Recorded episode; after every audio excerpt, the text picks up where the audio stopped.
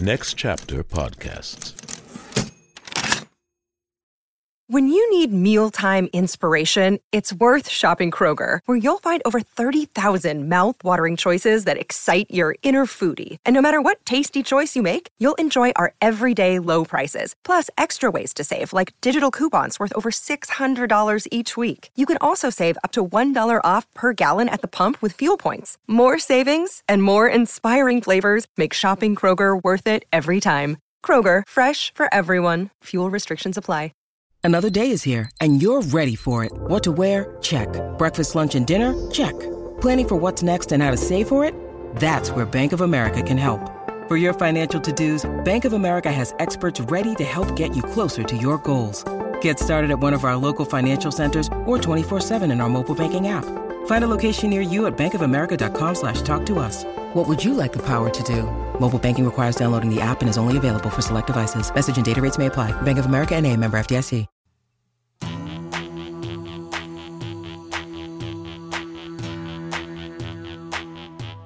The 500. The 500. JM been walking us down through that 2012 edition, so it ain't nothing too new. Hundreds more to go, and in need of a friend. The king of fleece for Angelo, talking the 500 until the end. Talking the 500 until the end with my man JM on the 500, talking the 500 until the end.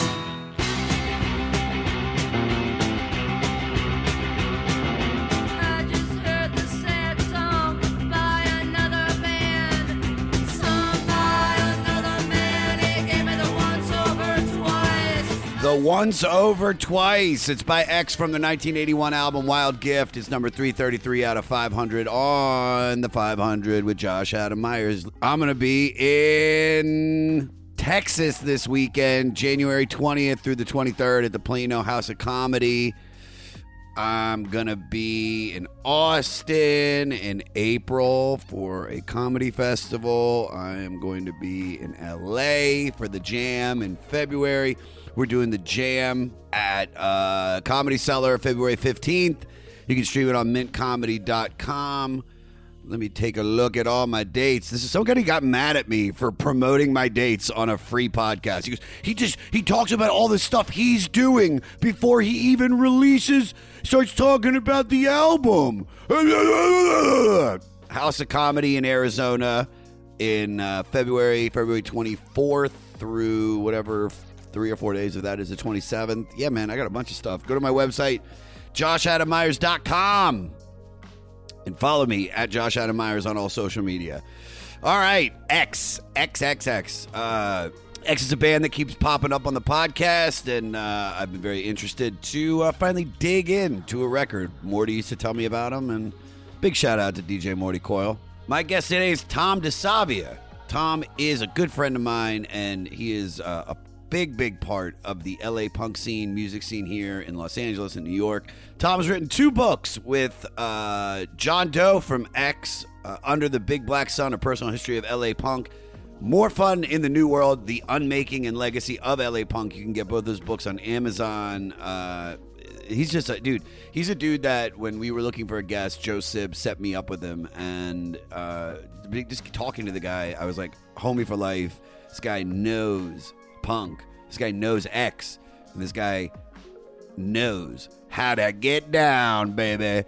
Rate, review, and most importantly, subscribe to the 500. Follow me at Josh Adam Meyers on all social media. Email the podcast at 500podcast at gmail.com. Follow the Facebook group run by Crazy Evan, uh, who just had, like, I think neck surgery. We love you, Evan. And for all things 500, go to the website, the500podcast.com. All right. All right. Get to the album, Josh. All right, guys. 333 out of 500. Wild Gift by X.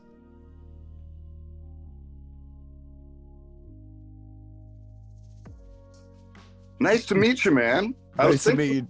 We've not met. We haven't, but I feel like I know you because everybody in the music industry knows you, dude. It's, but it's funny. I was thinking about it. We met before the whole end times thing. I mean, when we when we were put together, right? So, so we got connected for the audience out there. We got connected. Well, I should preface it by saying this show is one of the hardest shows in the world to book because it's not like it's every band is something that somebody has heard of, especially me, where I'm like, okay, who the fuck is going to do Richard and Linda Thompson? So I have my booker, Emily. I have my booker, Melissa. I have me going through the comics, but but then it's just like you get to a place where you're like, I have no idea who to ask for this record. So you reach out to someone like Joe Sib. Right, right. And, and Good Joe, I'm, I'm almost positive Joe is the one that linked It us up. been- right. Yeah, because he was like, dude, you know, Joe's Joe's like like human Prozac, and he's just like, oh, brother, oh, dude, it'll be rad. I'll introduce you to Tom. Oh, he's the man. It'll be great. And I, I did you come through for us? I, I, I wonder because we, I remember we talked on the phone. Yes, I remember um because you called me about Big Star. Yes. I was like, and I love Big Star, but I I hate people that go on like these TV shows and pretend they know about album and go like, yeah, John Lennon was going through a very you know intense time during this album, Yeah. and uh, I put you with Ronnie Barnett from the Muffs. Yes, who who I love now. I mean, what a great dude, just good energy. He's just a big dork and I love him. He's like a music nerd. He he brought the record with him and and the cool thing too, Tom, is that he's like uh, you know, we have like we have like diehard fans of this podcast, but that that comment less than Ronnie does on our stuff. like he'll we'll put up something, he'll be the first person to comment on it. Uh Awesome. And he's another one of those guys we've only met in a big group breakfast once, and we became like best friends, and I've never seen him again. So it's all online. It's just me giving him little hearts. He's but he's boat. he's good at that though. He's he's king of of of little hearts and and and rock fingers. Everything. He's good at every, You know, he has a, did he talk about his plaster cast? Mm-mm. You know, the plaster casters? No, I don't. The plaster casters were this group of uh, women in the 60s who were, I, there's no editing on this, right? No, well, yeah, we'll edit. We'll edit. Whatever you want. So just get as racist as you want. I know you're. Okay, well, I know you're proud boys. They may, well, yeah, it's, this is the like, Yeah, not- dude. Right. If if, if you guys are watching the video, if you guys are watching the video right now, Tom looks like he just uh, celebrated the January 6th anniversary. You are definitely we we will not you will not replace us. every picture from that I have from the '90s has me with the little landing strip, and that's it. Like Yes. shaved head and this, and I was listening to country rock, you know, but no one would believe it by looking at the pictures. It just looks full Woodstock '99.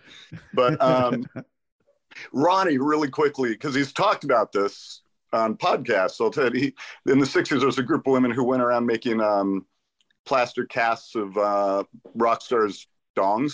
Yeah. Was- Oh yes, he he might have mentioned it. He might have mentioned, but go ahead. they they actually later in life they went to him and so somewhere ronnie has among the collection of like jim morrison and jimi hendrix ronnie barnett Thick, which are is fantastic which is i like like you needed another reason to like him I mean, but you know, I bet it's I bet it's longer than all of theirs because he's tall and skinny and white. yeah but what is what has no one ever asked you or me for or ever will like can we preserve that in a drawer somewhere on a shelf like Dude, I want to do that. I want to do that. Can we figure out who can do that for me? I want to. I want to do that. I want to keep the Meyers penis because nobody ever got my my dad's. But I always remember like like my like you you walk like your dad would be like in the bathroom and I'm a little kid and I'd walk by I'd be like Jesus Christ, my dad's got a huge penis. I hope my penis turns out like that one day, and I think it did. I think it did for a guy that's five nine. I think it did. I think I'm giant thumb dude it's it's but, I, but just to have that just to have like a plaster cast to be like well what's that over there? Yeah that's my that's my sheenus you know what i mean? That's my long that's the thing they they yeah just you know just go you can have one take one with you as you leave. All right because i because i can just talk i can tell like even though this is really one of the first times me and you have looked at each other face to face i've heard your name and i've and i remember we had john doe on the podcast to talk about bob dylan and I mentioned you and he lit up. And so you're kind of a guy that I feel is just around everything in music in some way because everybody knows who you are. I've talked, I've mentioned your name before, and people are like, "Oh, dude, everybody knows Tom." So before we even get into X, just just kind of explain to the audience like your relationship to the music industry and why you're that dude that's kind of around. Wow. I, I'm well. First off, I was like, you know, figuring out all week if this was some sort of like producers thing for you, and you're trying to like get less ratings. Dude, Like- I, I just wanted, I just, we don't want anybody party. to listen to this. Yeah, it's like, who do we get? We'll get we'll get this Italian guy from the valley. No one knows. Um, no, I've been I've been in the music business since I was 19. okay. I got into it sort of accidentally. I'll be really brief. I had no other desires or skills and didn't know what the music business was. Grew up a pretty poor kid in the valley. Didn't go to college. Got an internship that turned into a job that somehow has turned into a career.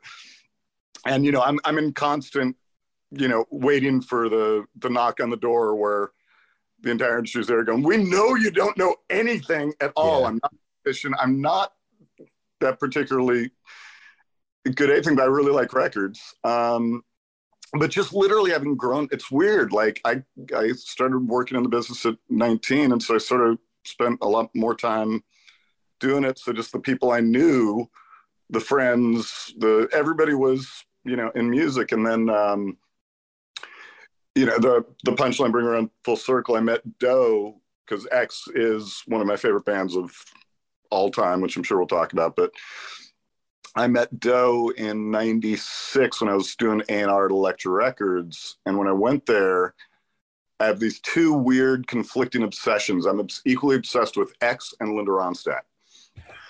So yeah, that too. And, we, and so I went to and so Elektra was the home of what? X and Linda Ronstadt. So when I went nice. you know it was it was that one brief minute in the music business where i got to say things like well i'll take the job if you know now it's like i don't just hire me but um i said i'll take the job if i could do a, an x box set and a linda ronstadt box set and they were like sure and so i got to call all the members of x and compile this box set and somewhere along the way doe and i became pals much to the delight of my 13 year old punk rock kid self. And starting then, I started bugging him to write a book because he'd tell me these stories and they were just great. And this, it wasn't, you know, it was late 70s, early 80s. This period wasn't really documented great. Yeah. So tell me stories I'd never heard. And it was just like, you know, I was, uh, you know, there's a, the, all those really cool punk rock fans, rockabilly kids or just burly ones. And I was like in that like book club Shatner fan. Yeah, you're you're a music nerd. Yeah, you know that episode with the tribbles, you know, and so I was asking about stuff, and he was going like, "I never want to write a book. I never want to write a book." And then years later, his his his his partner, his girlfriend Christy, started to bug him too. And finally, he just said to me, "He's like, all right, I'll do it if you do it with me, and we make it just about LA punk, and you have to get us a book deal." And I went, "Okay." And I hit a few people up, got calls back right away, going like, "That sounds like an awful idea. Don't ever call us again." and then really just was hung up by like every agent. I was like, "I'm like, we want to do a music a book about a scene that didn't really make any money." Yeah. And uh, and then another band I've worked with for years, this band called the Old 97s. I've heard of them. Great, one of my those are my other favorite guys. And um, one the drummer or drummer, the guitar player, Kenner Phillip, said, "Oh, I went to high school with the girl does something with books." And I was like, "Can I talk to her?" and, and be this amazing nonfiction agent in New York and a punk rock fan, and she got us a deal like within a week. So I wrote two books with John Doe and a variety of other great voices from the LA punk scene that came out and did pretty well, and both those did did did pretty good, and um, and it was like a total dream come true, and so that, and and then I had a bunch of jobs in between. Just before we I even get because I have a follow up question to that, but you so you worked in A and R at Elektra, you said.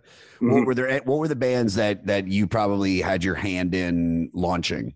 The old '97. Okay, you're like you're like.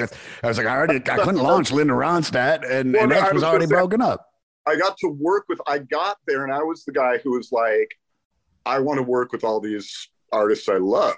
And so I kept my job because I sold tens of records of the stuff that I signed. I mean, I was like, Tens. yeah, I was, I was, I was, I was a liability for that company for six years. But I would stop in every once in a while and I'd be like, hey, I like Emmylou Harris. Yeah. Or, you know, like I like, you know, I, I like Buffalo Springfield. I'll do something on the doors, you know. And so I was working with all this heritage stuff, and I got to work with Ronstadt on a bunch of records.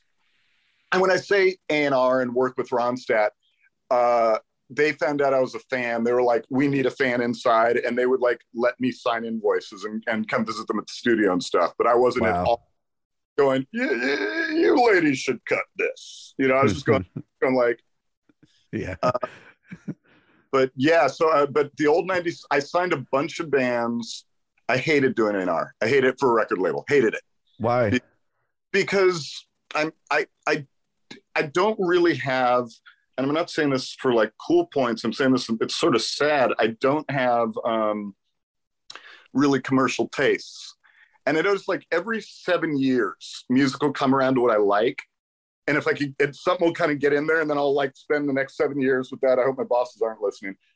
You know, with that Yeah. one sort of went around, and otherwise, it's sort of like G chord rock guy, punk rock guy, roots rock guy, and and so I I would sign stuff that, and it was in the '90s when there was so much excess. So there was a lot of records I signed like didn't even come out, didn't even get made, but it'd be a year of your time, you know. Yeah. Going, so the '97 somehow we eked out three band records and a solo record from them, and it was just in that period where they were allowed to be a young band and go on the road and get tour support. So they still have a career because they sort of got in there right before major labels weren't going. Your your Twitter followers are how many? No record deal for you. Yeah. You know. Yeah. And, um, and so yeah, I just always felt like out of place, and I'm generally sort of nervous anyway. So it was just six years of nerves. Yeah, it seems like a high stressful job because you're always being relied on what what you know, even if the band puts out a good record, like I mean like quality, not I'm not talking about sales, just a quality record as they they're just looking at you like, well, what are the numbers? I just remember at one point in like 96, my boss at the time came to me and she was like, I'm bringing all this like country rock and stuff in. I'm like, oh, this person's really good. And, and she's like, what I'm looking for you is I'm looking for the next Limp Bizkit. And I'm just panicking because I'm like, I wouldn't assign Limp Bizkit. Mhm. And so I don't know how to find the next one. And so I just would sit there and then every once in a while, like I'd just like, could be like, oh, look, I'm making a doors box set over here. You can ignore me. I'm and, and there'd be other people like doing battle for the latest hot band. And I wish I, but when I say like, I don't want to say high stress because it's high stress is pushing a bunch of wheelbarrows up a hill, or, you Yeah. know, full of I know, bricks. I know what you mean. It was, it was, but it was high stress in the, I would just sit there and be like, I don't have a backup plan. I didn't go to college. I don't have skills or talents. And I mean, I don't say that in an aw shucks way. I mean, like, I, I actually don't. I don't, I can't cook. I can't, I guess I could string a banjo if I needed to, but that's about it. Are the Avett brothers hiring because I can tune it? I can tune a banjo, bro. I didn't say I could tune it. This is where, this is where, you're fired. put words in my mouth, buddy. But but Tom, welcome to the life of a stand-up comic, dude. I mean, I, I want to quit constantly. I mean, I, I went up at I went up at literally last night at the comedy cellar at 2:30 in the morning, and the crowd was like drunk and wild, and I had a fine set. But I get off stage and I'm just like, why am I doing this to myself? I, Why am I, I, dumb? I don't know if I'm supposed to be saying this. I don't know if this is like an aristocrats thing that you're not supposed to talk about.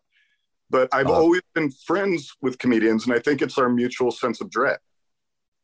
There's there's a there's a Over it's like I- let's a lot of pot and get real sad and talk about how dreadful the next year is going to be. You know, Uh, I, dude, maybe that's that's why we're friends. We barely know each other. I'm just like, oh, he gets me, and I get him. Um, I can, yeah, I can imagine, dude. Um, but the old '97s, everything I've heard by them, I dig. And I mean, look at look at what you've done. So obviously, it doesn't just have to do with you know your ear, uh, but it's just you. It's I think what what keeps people in this business, music. And I'm talking behind the scenes too, is just you're fun to work with. People like you. You have a good energy. And if you do that and you know your shit, so that's all that really matters, right? well, that's real nice of you to say. Hopefully, yeah, You're doing pretty good so far, dude. You, they, they haven't called you out as an imposter yet. what's the expression? Uh, like old buildings and old whores get respect eventually. I never heard that, but I'm fucking using that.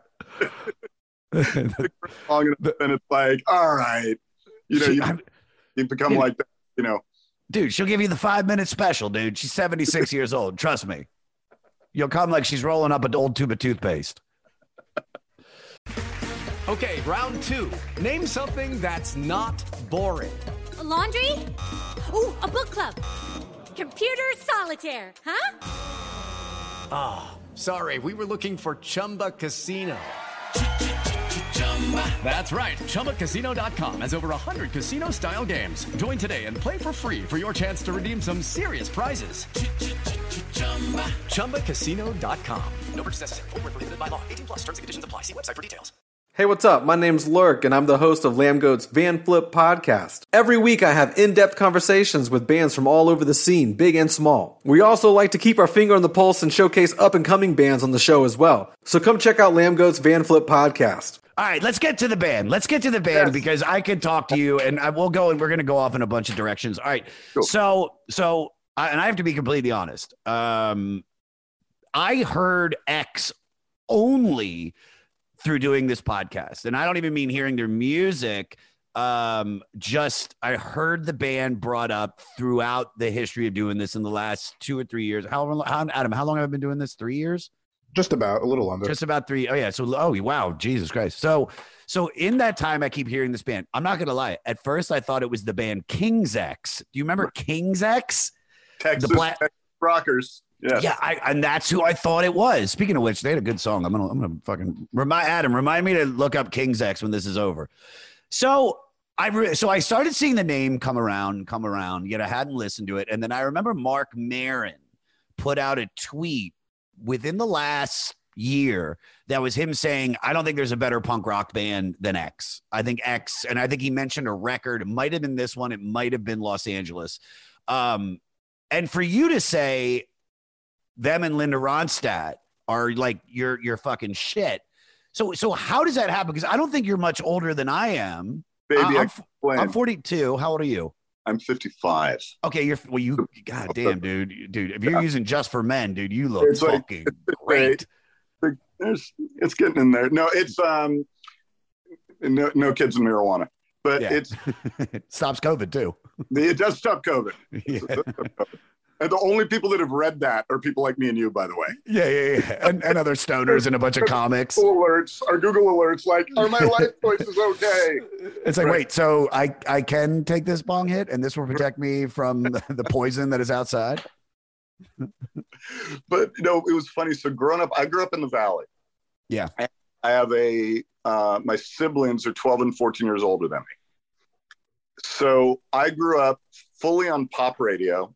I loved pop radio, and and on my brother's music. And my brother's music was Zeppelin, Sabbath, you know, all those sort of thing, do- doors, anything except Creedence.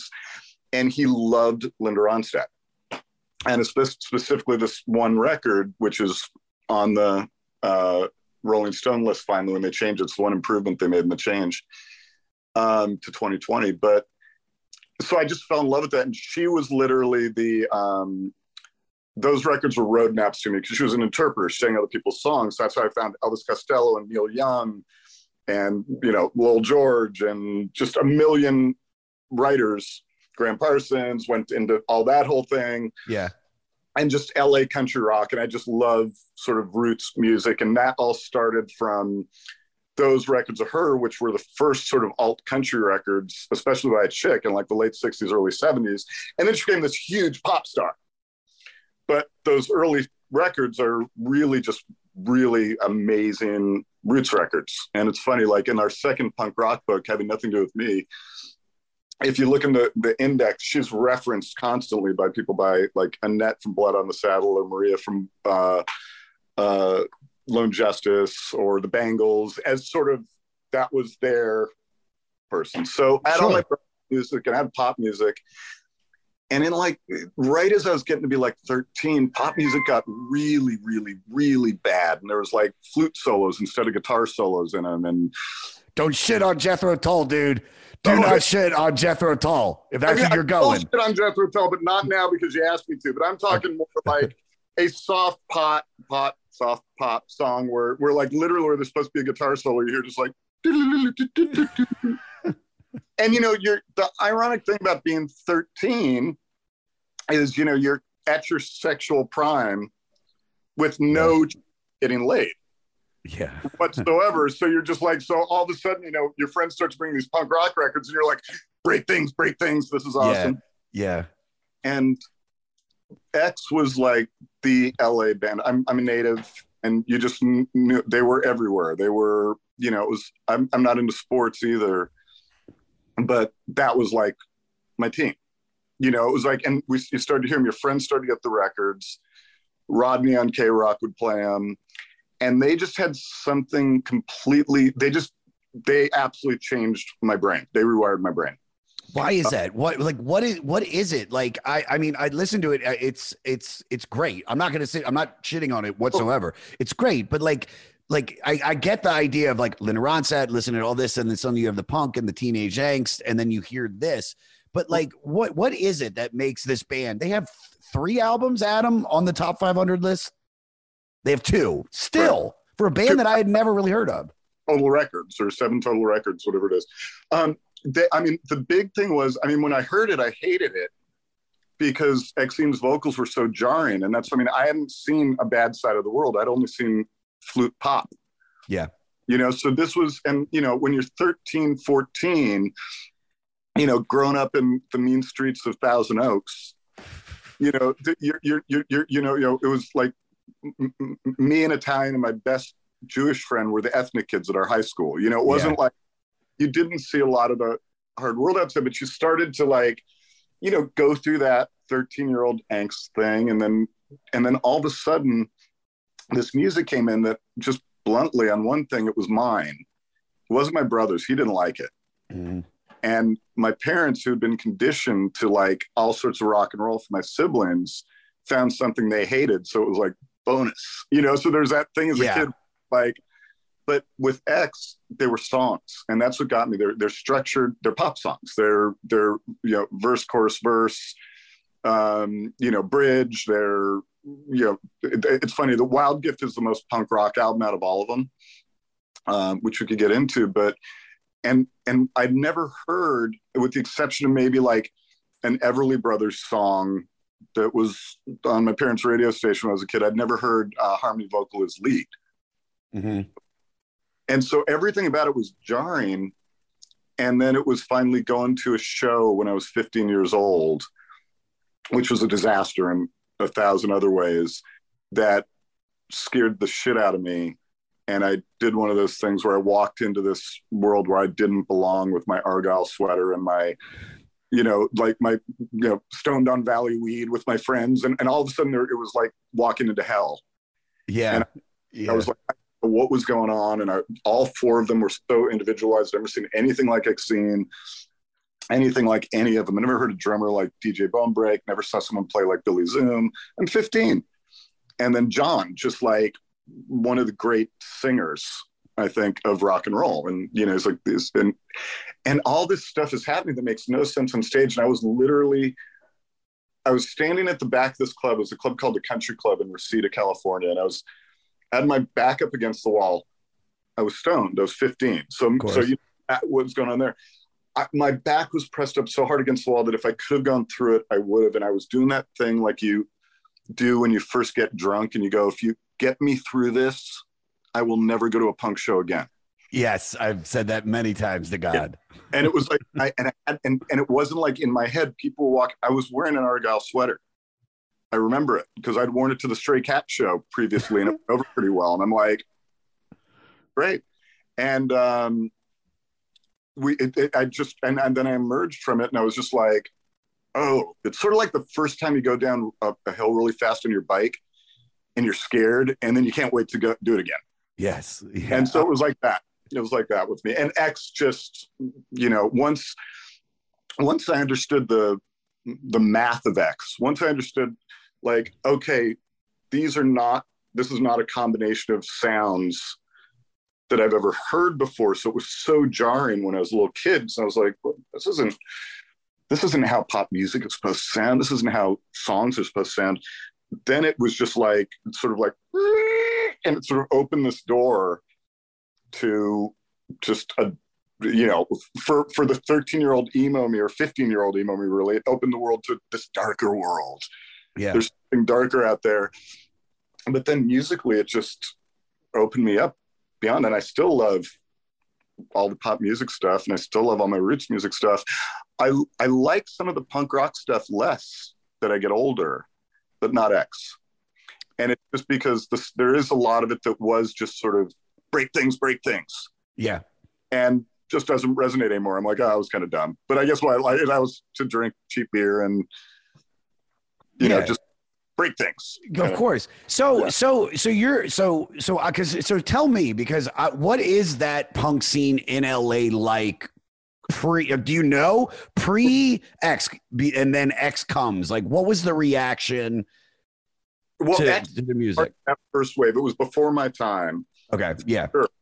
but I came in like by the time I came in, it was after this record. They had had a major label deal. They were on Elektra at this point, um, and they were they were wide. I knew about them, like I said, just because even these early indie records were getting on the like LA Times best of year end lists. So you were just you'd know you were aware of X if you were at, at all into music. You were aware of. If you listen to KROQ, you were aware of them. But when they came into the scene, it was a lot of it was a lot of bands. It was the Screamers, it was X, it was the Go Go's. There's a lot of bands that came in, and the thing that I love about LA punk the most, and I love punk rock in general, but LA punk was really the the umbrella of what was punk rock was really uh, wide reaching from like X who had you know real moments of you know rockabilly and and nods to Woody Guthrie in it and you know with a jazz drummer. And then you had like Los Lobos who came out of the East LA or the Brat who were these great you know Latin or Mexican rock bands. And um, you know the the Blasters who were full on you know original rock and roll band or the screamers who were really keyboard driven. And so it was just like punk rock was just basically everything that wasn't you know. Regular rock and roll. yeah. And x is just like you know if there's a great documentary on them called the unheard music and you just you couldn't go and see them and not have a reaction. You know and that's what i think was i mean meaning like that reaction must, might have been like oh this is awful. This is the worst thing i ever heard but it was so uh, you know authentic and and just different than anything else that right away they just became critics darlings and they put out their first single which actually came out in 78 features two songs that were then on this which was their second album. Oh. and so it was adult books and we're desperate. And so they just they're the kind of band i mean you, you know like probably annoyingly so. You won't find a single rock critic in the world that that will dislike x. Yeah. you know what i mean? But it's like but it's also so right away again i wasn't there. I mean but as soon as they sort of came on the scene and got signed to slash in 80 i guess um they just became you know one of the biggest bands in the punk scene and really developed were were part you know john would argue this probably in his um in his in his generosity and and he's right to a degree but but they would be one of the real architects of the scene So, so, so when, so they come in Mhm. and then they, in a sense, take over the LA punk rock scene.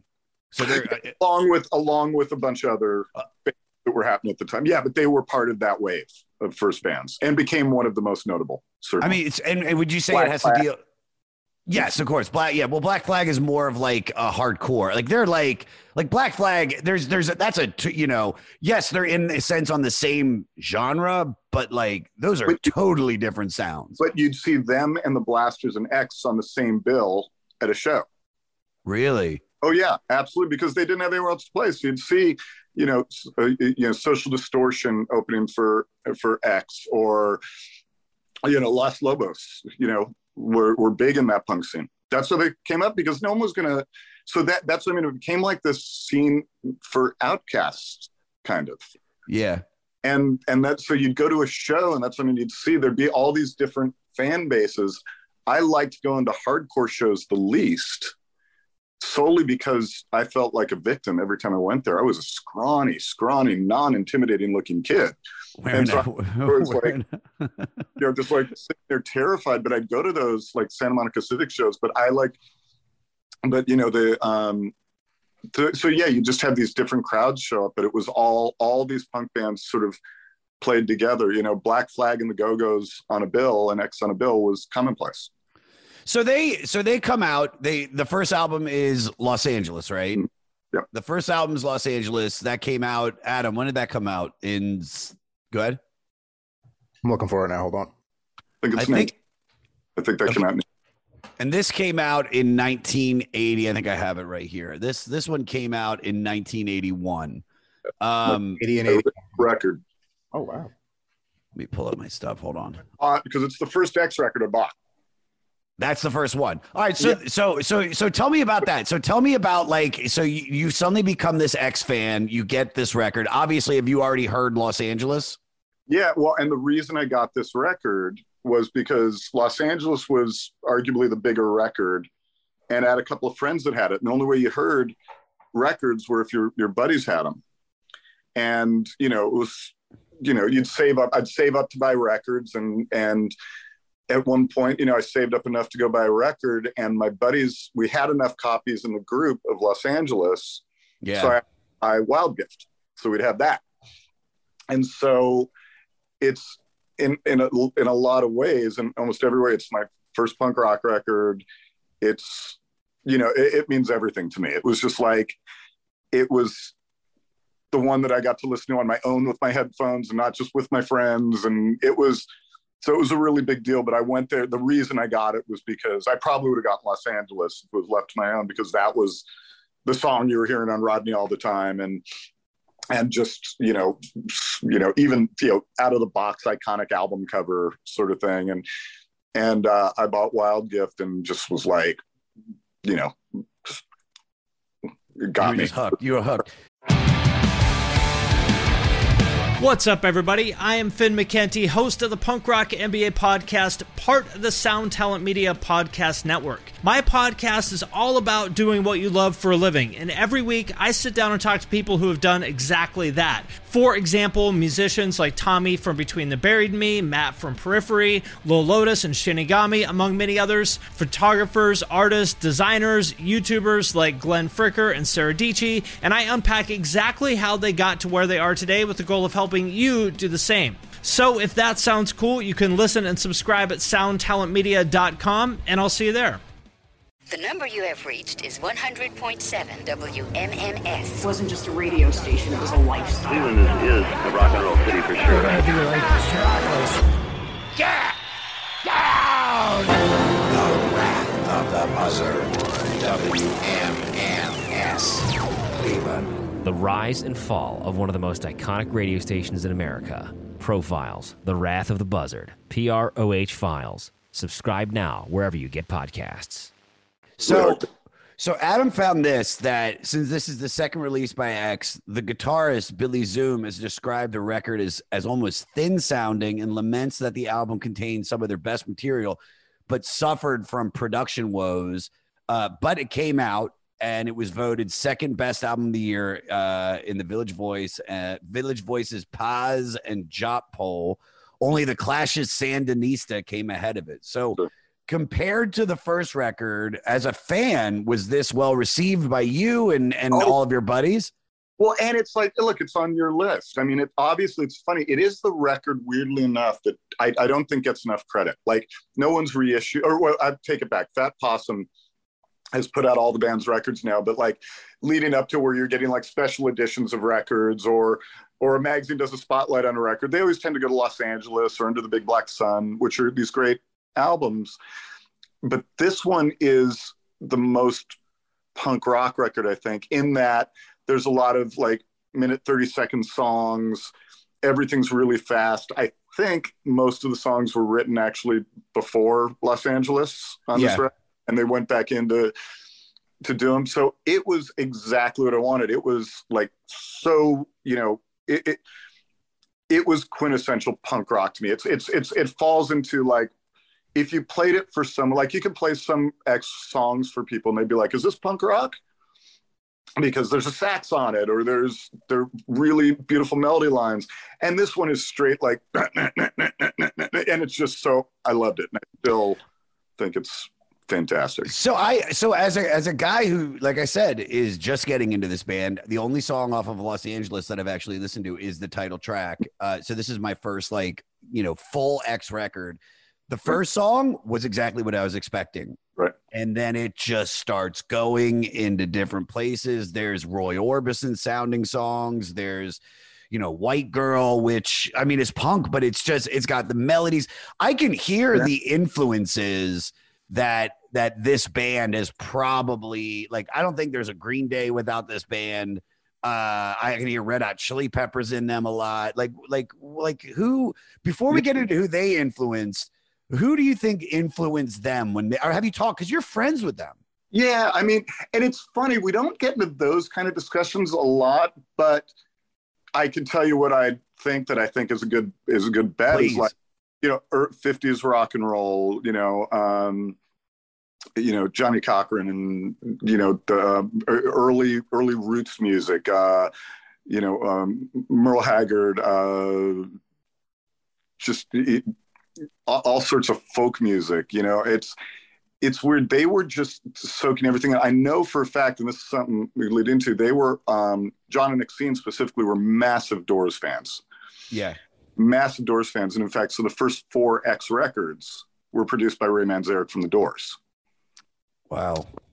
Sort of is that LA lineage that reaches throughout. And it's funny, like I'm not, and this is you know, like we've never really talked about that. My brother is, Doe is, like I'm not the biggest Doors fan uh, coming up. I, I, I appreciate them, but I'm not. They're not like one of my bands. But I can't imagine what it was like being a kid.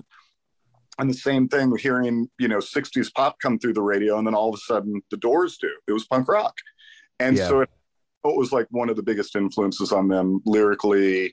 Just oh, this can be done. Sort of the same experience I had, but um, but more them like oh there's a pl- there's there's like oh there's more stuff for me to listen to and for them i think it was like oh there's a there's a way for us to create art in this world What do you What do you think differentiated? You know, was it the live show? Was it the music? Like the albums, the energy? Like what differentiated them to from all the other bands? Because like I can kind of I know this is gonna sound weird.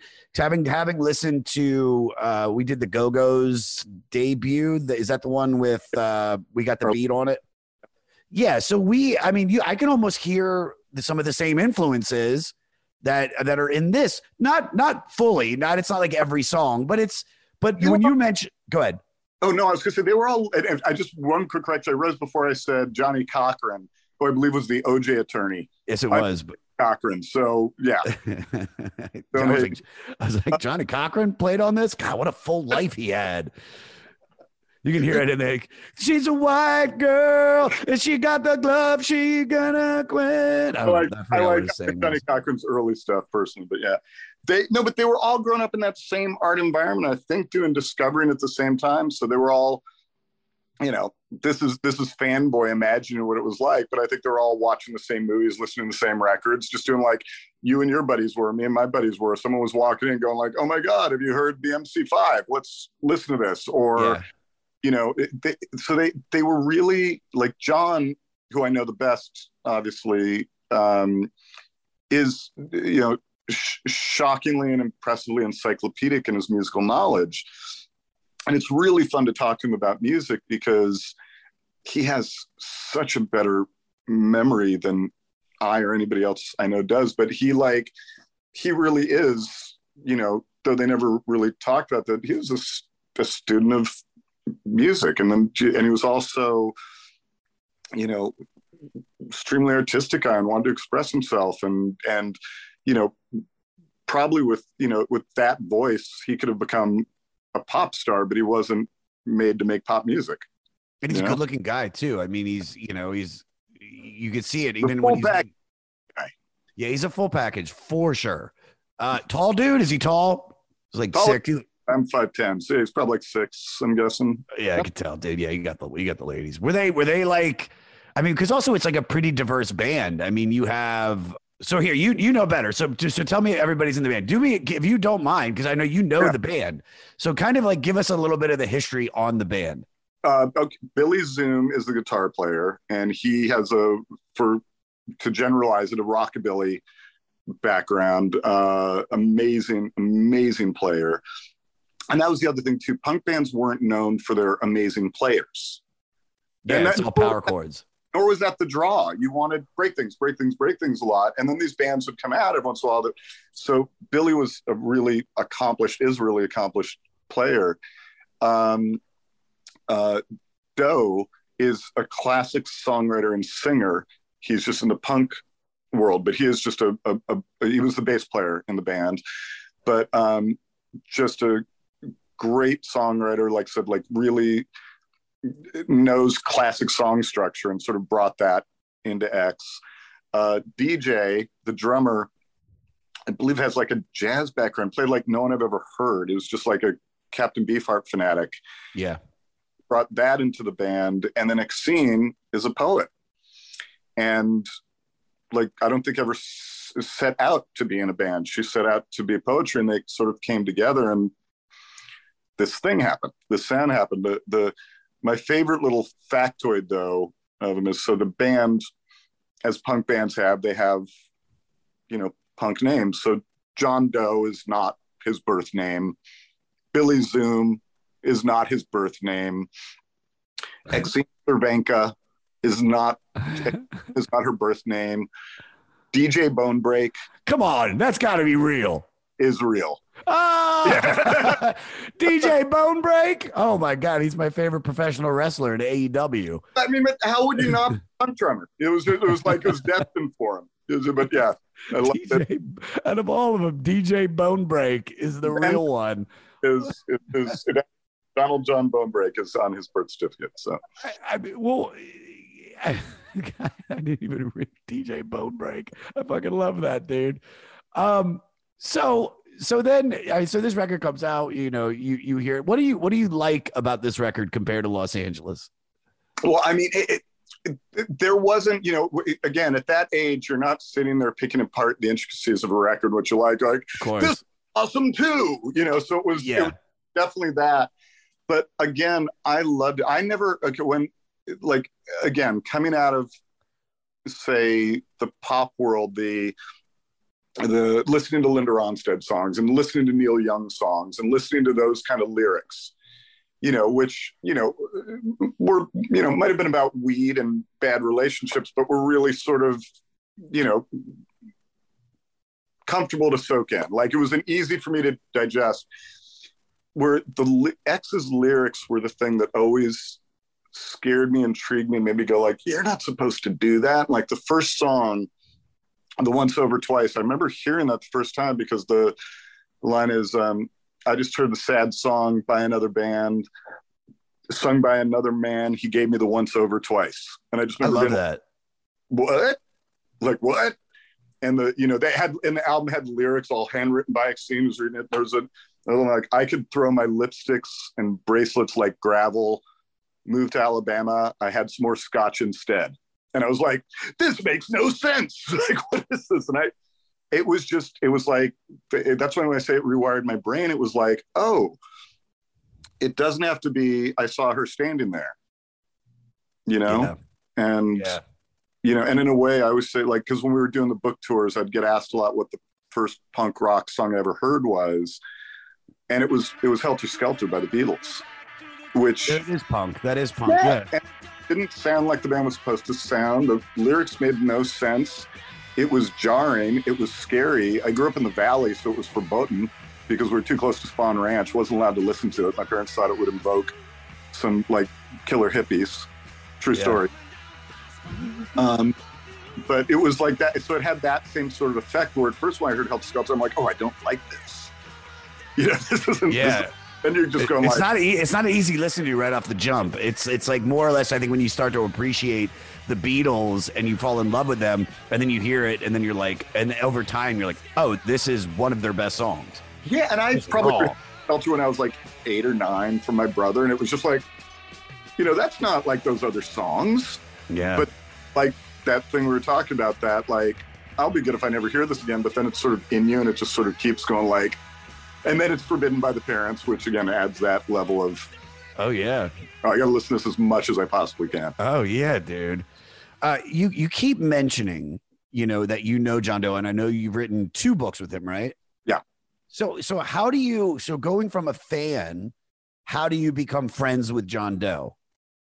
It was it was was we were making that record the the X box set together, and it was funny because I've been and it's this is this is a weird way to say it, but look, I'm sure you, you, it's the same for you in your world. I don't, you know, because I I've done this my whole life since I was like 19. I don't really get like nervous around musicians. I don't really get. I mean, there's some that I just don't want to meet. The one there's certain ones that I just like. I never want to meet. I I got to meet Niccolo once, and I couldn't say anything, so I know I'd blurt out a "Thank you for the music." You know, Yeah. sort of don't want to do that. But so with Doe, um, we just hit it off, and I was such a fan, and he was just such a you know a good regular guy, and we uh, honestly, as, as cliche it says, we just kind of became pals. And he would, he was living outside of LA, so when he would drive into town to do shows, a lot he'd stay crash with me, and or we'd go grab dinner, or we'd, or I'd just go see him whenever he played, and so we just always kept in touch, and we became friends. We'd see a movie once in a while, that sort of thing. I mean, for sure, the 13 year old in me is always a little present. Every once in a while, it's like, oh shit, Yeah. like this was a guy that completely was responsible for putting me on the path I'm on, you know, and and I every once in a while like I'll I'll sort of have that feeling, which is like, you know, I become the Star Trek kid. I'm like, oh shit, you know, like this is cool. But it's just been now 25 years or something like that, and and just because we did the books together, we were we were together so much during that, and um, yeah, I don't think it would have. I wouldn't have been able to do it if I was in like fan mode the whole time. But it was weird. We did the um, the book has a ton of people in it, from Henry Rollins to to Tony Hawk to Shepard Fairey. All these people Yeah. had experiences, the Go Go's. And so when we did it, we also recorded an audiobook and everyone read their own chapters in it. So everyone that wrote something read their own Billie Joe Armstrong and blah, blah, blah, and all these people throughout. And so as I was communicating with people, it was kind of wild because I was getting this sort of knighted by John, like it's cool to talk to this guy, and then people are comfortable talking to you. And at that point, we were doing that. The 15 year old me was totally present when it was like, Yeah. hello, Mr. Chris D from the Flesh Eaters. It's just here, you know, and, and then meeting them, I'd get, I, I would definitely, there's times I would just stay in the back of the room and just be like, you know, just in the same way I didn't belong in that first punk show. I don't, didn't belong among these people, but they were all really super nice. But, um, but yeah, it's, it's, there's every once in a while, like, you know, John will be here and he'll, he'll pull out a bass that I've seen him play forever. And I'll just be like, oh, right. Yeah, you fanboy out. So, uh, so what is so like so then what's the process behind you and John basically becoming collaborators? Like whose idea was it? Like I I bugged him to write a book. I, I was bugging him for years because he was telling these great stories and the this his stories were better than the stories that were out there that weren't real and they were and he's and he's a good storyteller. He's really funny and he's really detailed and and he's just a good storyteller as, as he is a songwriter. So I, I was bugging him and, and he was just like, fuck you, no, I'm not writing a book. I'm not writing a book. I'm not writing a book. And he was really hardcore. Was like, I'm not gonna write an X book. That's bullshit. I'm not gonna write about and he's like, and I'm not gonna write about the punk scene from my view, because the reality was like probably, you know, a little after Wild Gift came out, they went on the road. They were one of the first bands also from LA to actually have a deal and be able to go out and tour mm-hmm.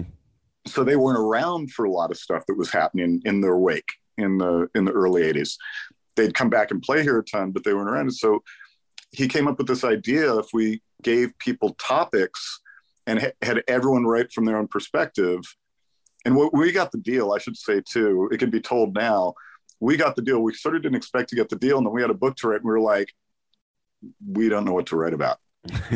like we really were like, and John came up with the idea is like, all right, let's give. We know how to make albums, so let's give people these topics, get them to write chapter, and then we'll sequence it together like a record.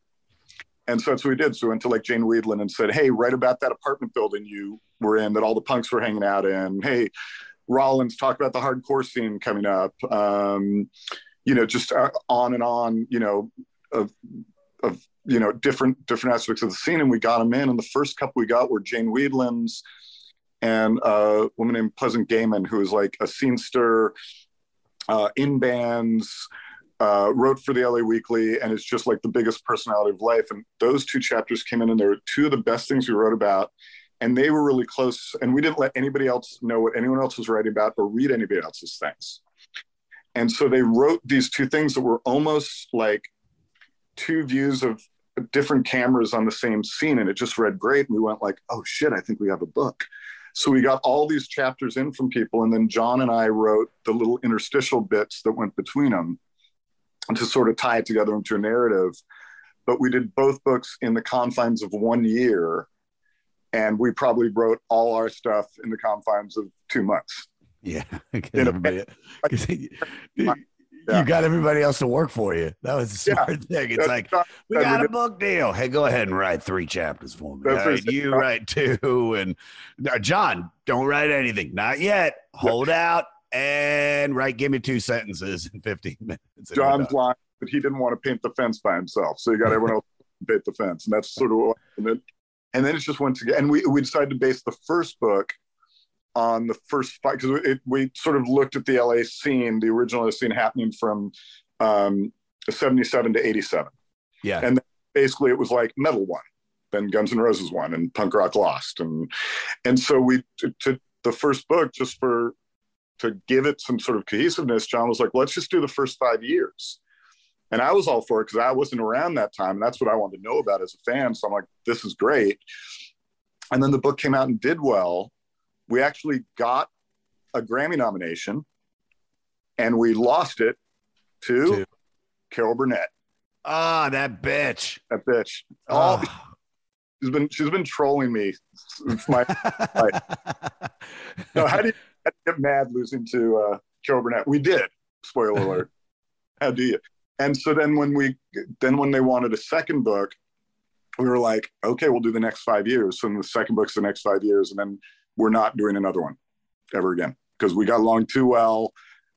you don't want to fuck it up. it's sort of like yeah, having that third kid. We're like, he's going to be a, you know, we're like, yeah, we'll see. what- Yeah, it'll be story. So You- we have to. You mentioned you you were talking about like documenting that scene. Um, you know, Penelope Spheeris made uh, the decline of Western civilization about the LA punk scene, which I've watched, and, and that's where I'd seen X like mentioned. And I only watched it recently, but so you know, being from you know from you seeing that and and what you know about that and the books and everything, how important was it to document that time in the music scene? And do you know what it did to the popularity of these artists? Yeah, I mean, it's wild. It's it's. um I mean, o- overall, I mean, it, it did a couple things that I think were really important. Um, and I loved all those movies, but it was funny. Like I thought that's what punk rock was, was just people doing speed all the time. yeah. You know, like I literally was like, that's what that, okay, this is awesome. It's just people doing speed and some kid named Eugene I have to avoid who's got a shaved head who's going to shit. Um, but the, uh, what the, like a big thing that happened, I think, as, as partial, I, I like, we're, we're partially responsible for stuff that's happened. I think there's a lot of uh, great writers and great um, historians out there who are now documenting a lot of stuff, but the Go-Go's being reframed historically accurately is coming up in the punk scene, which people didn't know, and they made, made their own documentary. And a lot of people just thought they popped out onto the radio with these hit songs, and they were they were punk as fuck. If you go listen to those early demos, Dude, we like it was if you wanted to party and you thought you could party, the oh. Go Go's would out party you. I mean, I, again, I didn't know them during that time, but I know them now, and they're pretty, and the stories they tell in the book. And but yeah, they were they were wild, and they were also one of those bands. They were learning to play as they got the band together, with the exception of Charlotte, who was the the the musician, and Gina, the drummer. But um, they so they came together just fabulously punk rock, you know, just like slamming it out.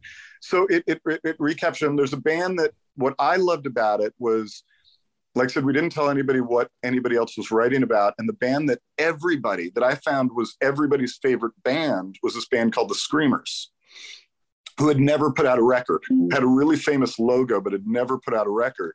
Yeah. And so they, um, so they were this sort of infamous band, very keyboard led, no guitar sort of thing. Like they reissued officially like their demos for the first time after this. Uh, this band called the Brat, who was I think this amazing band from the East LA scene. Who, when I say the music was gone, like it was they were indie records. They're not. They weren't on Spotify. You couldn't find them for less than five hundred dollars. if You went to a store, so their records started to get reissued. And as we did book tours, I just found people were just discovering these bands by reading this and going like, "Oh, I really like Henry Rollins," and Henry Rollins is talking about, you know, uh, Top Jimmy and the Rhythm Pigs. I'm making this up, and so I looked them up, and I really liked that band. So I just found, I think it helped get awareness up for a lot of people, and it helped. Um, you know, I I look at the LA punk scene sort of like an art scene, for lack of a better word, meaning like Basquiat or something like that. It's not like it's just all these people were creating this time and it was so regional that you only heard it if you lived local there was no way to hear it and so now in the same way like there's a point we heard about basquiat which i didn't know who that was until it became Global, bigger yeah. You know, or Keith Haring or any of those artists that came out of, you know, I remember when I learned about the Warhol scene and how it tied into, but I was older when I was like, oh, there's this scene. And so the world is sort of finding out now about these regional punk rock scenes, be it, be it, you know, London's been greatly documented. New York's been greatly documented. LA is now being really well documented. But the Midwest, San Francisco, all these regional areas, you really, the only way you could hear the bands was if you live lived local. And so now it's getting out wider and people, and you can find music. Like I said, we used to have to buy records to hear them. Now someone can be like, be listening to, to reading the chapter and be like, oh, I want to hear what this band sounds like. And Yeah. Welcome to us talking about our podcast for a minute. What's the name of that podcast? That's Axe to Grind, uh, and right now you're going to be getting a little, a little taste of it, right down to the shaky microphone and all. And my name's Bob. And my name's Patrick, and usually we're joined by Tom. Tom's the best. Tom has a real grown up job that requires him to be at work, but we talk about decidedly not so grown up things like Hardcore music and things that people that like hardcore music tend to like. so that could be the latest shows, uh, revisiting classic material, talking about the new classics, um, all the little dorm room nonsense that you imagine from uh, niche music podcasts that, that you either love, want to love, or hate. Yeah, imagine all the emotions that you have towards a genre that that uh, has impacted your life, uh, and then condense them down to an hour to two hours a week. So triangulate your speakers. Think about jumping off the bed, singing along, dancing like an idiot, and listen to Axe to Grind podcast. because you had mentioned uh, they're fans of the Doors, and Ray Manzarek produces this record. Do you know how they got that to happen? You know, this is where yeah, I mean, you gotta get into this. It's in the book, and I'm trying to remember who put them together. But they were being compared to the Doors at the time, and I think Yeah. I think it was as Hollywood as Manzarek came to a show and saw him and went, "Holy shit!" Like, And he just got blown away. yeah, and they did, and I know they and they they were such fans of his. He was fans of theirs, and they like they cut a version of Soul Kitchen that's I knew before I knew the Doors version of Soul Kitchen. Sounds nothing like the Doors version of Soul Kitchen, but uh, they were bonded. They they did four albums together, and they'll, they'll even talk. They were supposed to do a fifth. And at that point, the record label was when I say when sort of Metal One, the record label came in and went, "No, we're getting you a hit producer." And they got this guy who did all these Dokken records and made this really big, heavy record for him. and that record was supposed to be made with Manzarek, and I know they bemoan like because the songs are great, but it's such a sounds like a Joan Jett record kind of in a lot of ways. Um, got Wild Thing, which you probably remember from the movie uh, Major League. Oh, Well, I do. Sessions, not on that album, but from those same sessions. Um, but they just really had that that thing with Ray where you know it's the cliched thing. I, I again, it's I wasn't there. It's not my band. But if I were, you know, to guess, I would say it was one of those fifth members of the band thing. He completely got them. They completely got him, and they they were. And it's funny what you you, you mentioned at one point, Billy saying, "Oh, this record sounds thin," and it was really cheap. They didn't have any money, so these records were made really cheap. As a as a result, they came out sounding pretty timeless. They're just rock and roll records. Yes. They they couldn't afford to put anything that sounded really cool in 1981 on it if they even wanted to, but it just didn't happen. I think because they didn't have the budget to. No, you know what's funny that you say that because it's like it doesn't. This holds up. This record holds up. It doesn't feel like oh, this is 1981. This feels like this could have come out two months ago, and it still pops. That's what I mean about comparing it to all those other more iconic bands. It's just one of those records where, you know, I'll listen to one of my beloved old Ronstadt records. I'll be like, wow, that's loud cowbell. That cowbell's pretty high in the mix. You know, there's just Yeah, yeah, yeah, yeah. You're like, all right, this was the 70s. And then and then you find that record that just you go, wow, I couldn't tell you who the president was. I don't know what movie star was big then. Like it doesn't bring some kind of pop culture association to it. It's just 30 minutes of punching you in the face, you know? Yeah, it's dude. It's like you. I would put it on, and I would just be like, it would be over before it began, and I'd be like, oh my god. But it was like you would you would go up and down. There's so many peaks and valleys, and so many different styles of music in it. And you know, the opener uh, is is just such a banger, and and then to follow that up with we're desperate and then adult books which i i fucking i remember it started i was like eh, i don't think i'm gonna like this and then i'm like oh my god yeah like i love this song um and it just goes on and on and i mean it just it's white girl. I mean so many good tracks on this. Um so let's see if there's any interesting facts. Uh, adam mentioned white girls. Let me find it. White no white girls white girl. Uh, this is the only single release from the record. The romantic tension that twists in the heart of this, one of X's most beloved songs, is apparently rooted in real life. Although singer and bassist John Doe was married to fellow singer Exene uh, at the time, he wrote White Girl about whom Lorna Doom, the bassist of the Germs, Yes. this fact lends lends a certain extra weight to Exene's rather tired sounding echoes of Doe's more fervid descriptors. She's blonde, 19, and to the fact that her vinegary harmony vocals on the chorus sound more like a sigh of resignation than anything else. Do you know any history about that you can fill us in with? funny. I do, and it's funny. the the one thing is I never do just doing A and R and working with songwriters. I never ask songwriters what what a song's about. Yeah. You live through it with them, and you're like, you know, the breakup that happened, and you know the song was written, so you kind of know. But yeah, we all kind of have our own mini movie playing in our head for the best songs. So I just never really asked, but. For this one, he did talk about it in the book, and he said I could. He finally revealed, but yeah, it was written about a moment he had with Lorna Doom from the Germs, who's the bass player in a, one of the most ill-fated and now sort of legendary punk bands. You know, produced by Joan Jett, Darby Crash. Mm-hmm. Singer died the same day as John Lennon, uh, so he got a little dwarfed.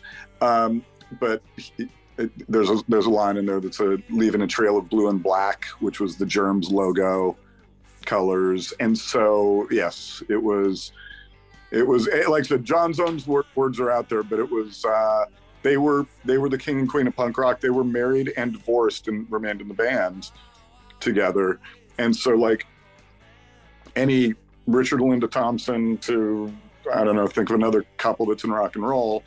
It, it, it, they don't often continue to make music together, and they obviously, you know, their relationship and their their time together came out in the music, I'm sure. And so this he, he did come out and and fess up, fess up to being a an alley cat. All right, let's uh let's do some rap. Is there anything else, Adam, that we should mention about this record? That was the big one right there, I think. That was the biggie. Good find. Uh, Yeah, dude. Oh, I just I, literally this was this was your show, Tom. You you were the host today. Um, Your back's got to be hurting by carrying us today. So, oh yeah, you carried this shit, dude. You've one hundred percent carried it. Um, all right, Least listened to show ever. All right. Rapid fire. We ask all the guests this. Uh, let me pull up my answers just so I have it. All right. Favorite song on the record. We're desperate because it said the word fuck in it. So it, I thought it was amazing. And you- you'd wait during the live shows for like I was 15. I was like, are they going to say it? Are they going to say? Of course they're going to say it. But but I love that song. Love that song. I I my, you know it's funny the opener um at first was my favorite song because it was so catchy then uh it went to adult books because that rules too and then I finally settled on White Girl right because on. that because that's the one that I that's the one that I've I've just kept humming and I've I've just you know over and over uh least favorite song on the record Oh, one that you might skip over Gosh, I mean, not to log roll and sound like a sycophant here. I don't think there is one. Um, wow.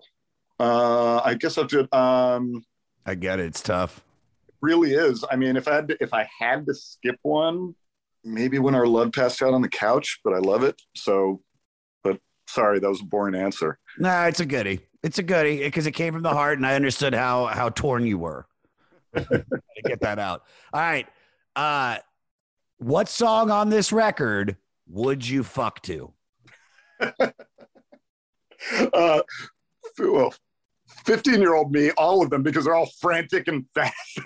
There's no like Roxy music song on this record, though. I'm trying to think like what would, uh, oh, I guess I'm a- Uni- Universe Corner or adult books have good grooves. I'd say adult books. That's got a good Adult- I, I picked adult books too. I picked adult books too. So so you know the the the the books, the documentaries, the albums, this list, everything.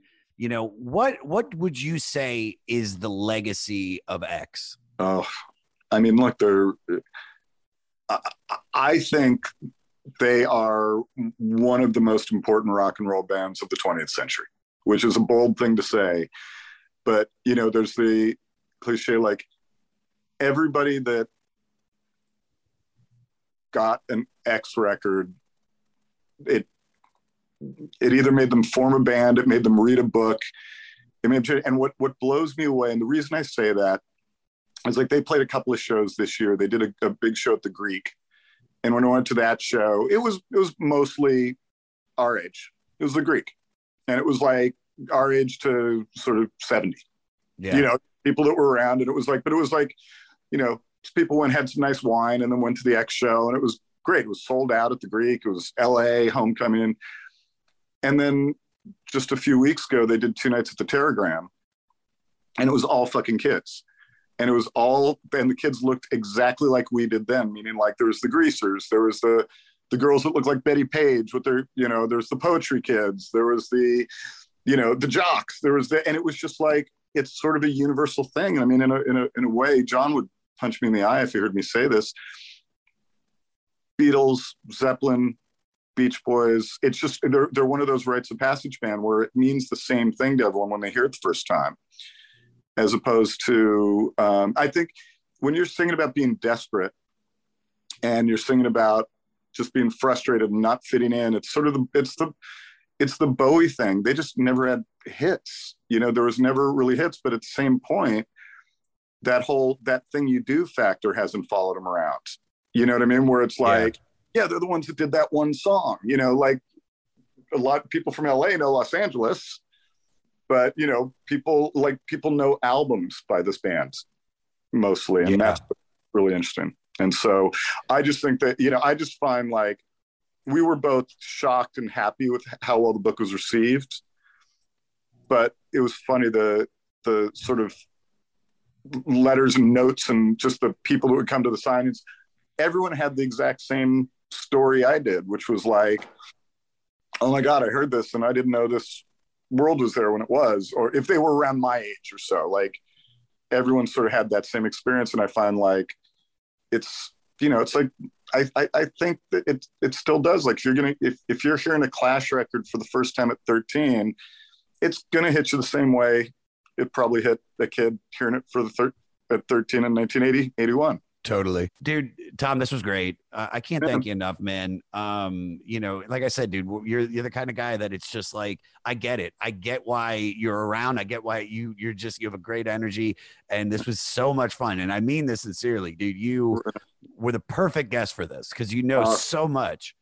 dude Um, that that was so much fun i i love and again not to log roll too much but i fucking love your podcast man i Thank got you, turned brother. on to it it's really it, it- you're doing the lord's work out there it's funny as hell and it's great Thank So, you.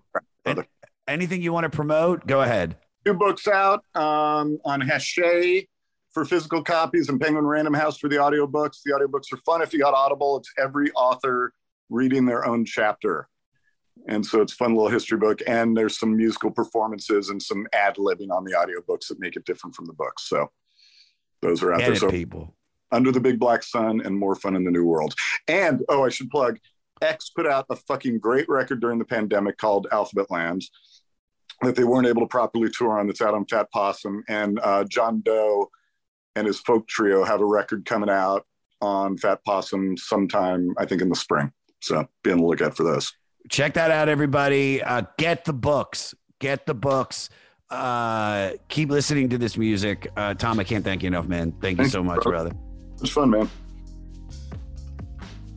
What I tell you, what I tell you, the one and only Tom DeSavia. Follow him on Instagram at DeSavia, A with the circle around it, D E S A V I A. And follow him on Twitter at T DeSavia. That's T D E S A V I A. For listener shout out this week, I want to give this dude sends me messages all the time, and I want to give him a big shout out. Michael Lane Heath. Uh, he is a writer, a poet, musician, and he's got, I think, his own podcast called My Week Beats Your Year Encounters with Lou Reed. Maybe that was a book. I don't know, but all I know is he is a die-hard fan. At Michael Lane SF. Thank you, buddy, for listening.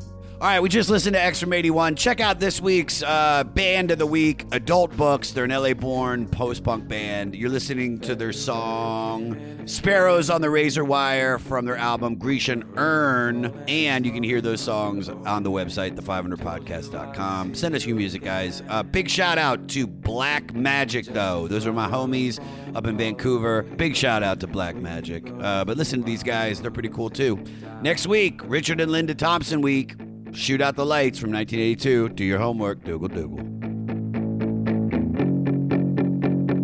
Flew into St. Louis at midnight. Empty terminals and salt on the sidewalks. Snow falling down in the street lights. Making snow angels in the rental car parking lot. We felt so alive. You still did.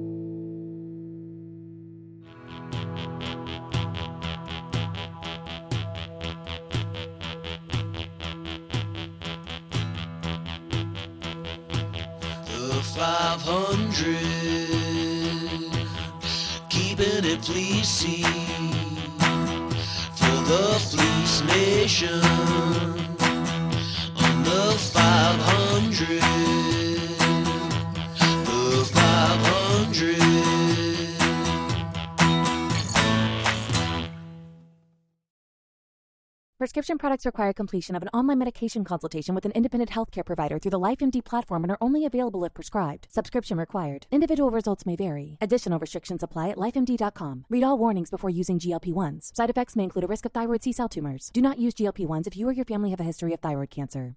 If you've struggled for years to lose weight and have given up hope, did you know you can now access GLP 1 prescription medications through LifeMD? LifeMD is now offering eligible patients online access to GLP 1s, the breakthrough prescription medication that can help you lose body fat and weight. Listen to what people are saying. You just take your shot. It doesn't feel like you're on a diet. What I wasn't expecting it to do was to shut off the food noise. This was life altering. And if I can do it, I feel like anybody can do it. And here's the best part your insurance may cover 100% of the cost of your medication. So go to trylifemd.com to have your eligibility checked right now. Get started today at trylifemd.com. That's T R Y L I F E M D.com. One Hit Thunder is a podcast where we both celebrate and have a good laugh about bands and artists that had just one hit that we all know. Each week, we're joined by a guest from the world of music or comedy to learn more than you ever thought you would about some songs that you can't forget. And we decide if they brought the one hit thunder or were nothing more than a one hit blunder. Look, if you listen to the show, you're probably going to laugh, and I guarantee you're going to crush next time the bar has music trivia. Tag Team, Jane Child, Meredith Brooks, Looking Glass, Shawn Mullins, Eiffel 65, EMF, Crash Test Dummies, Crazy Town, Chumbawamba. We have hundreds of episodes in our back catalog and a new episode each week, so pass the Dutchie, make sure you're connected, and subscribe to One Hit Thunder wherever you get your pods. Next Chapter Podcasts.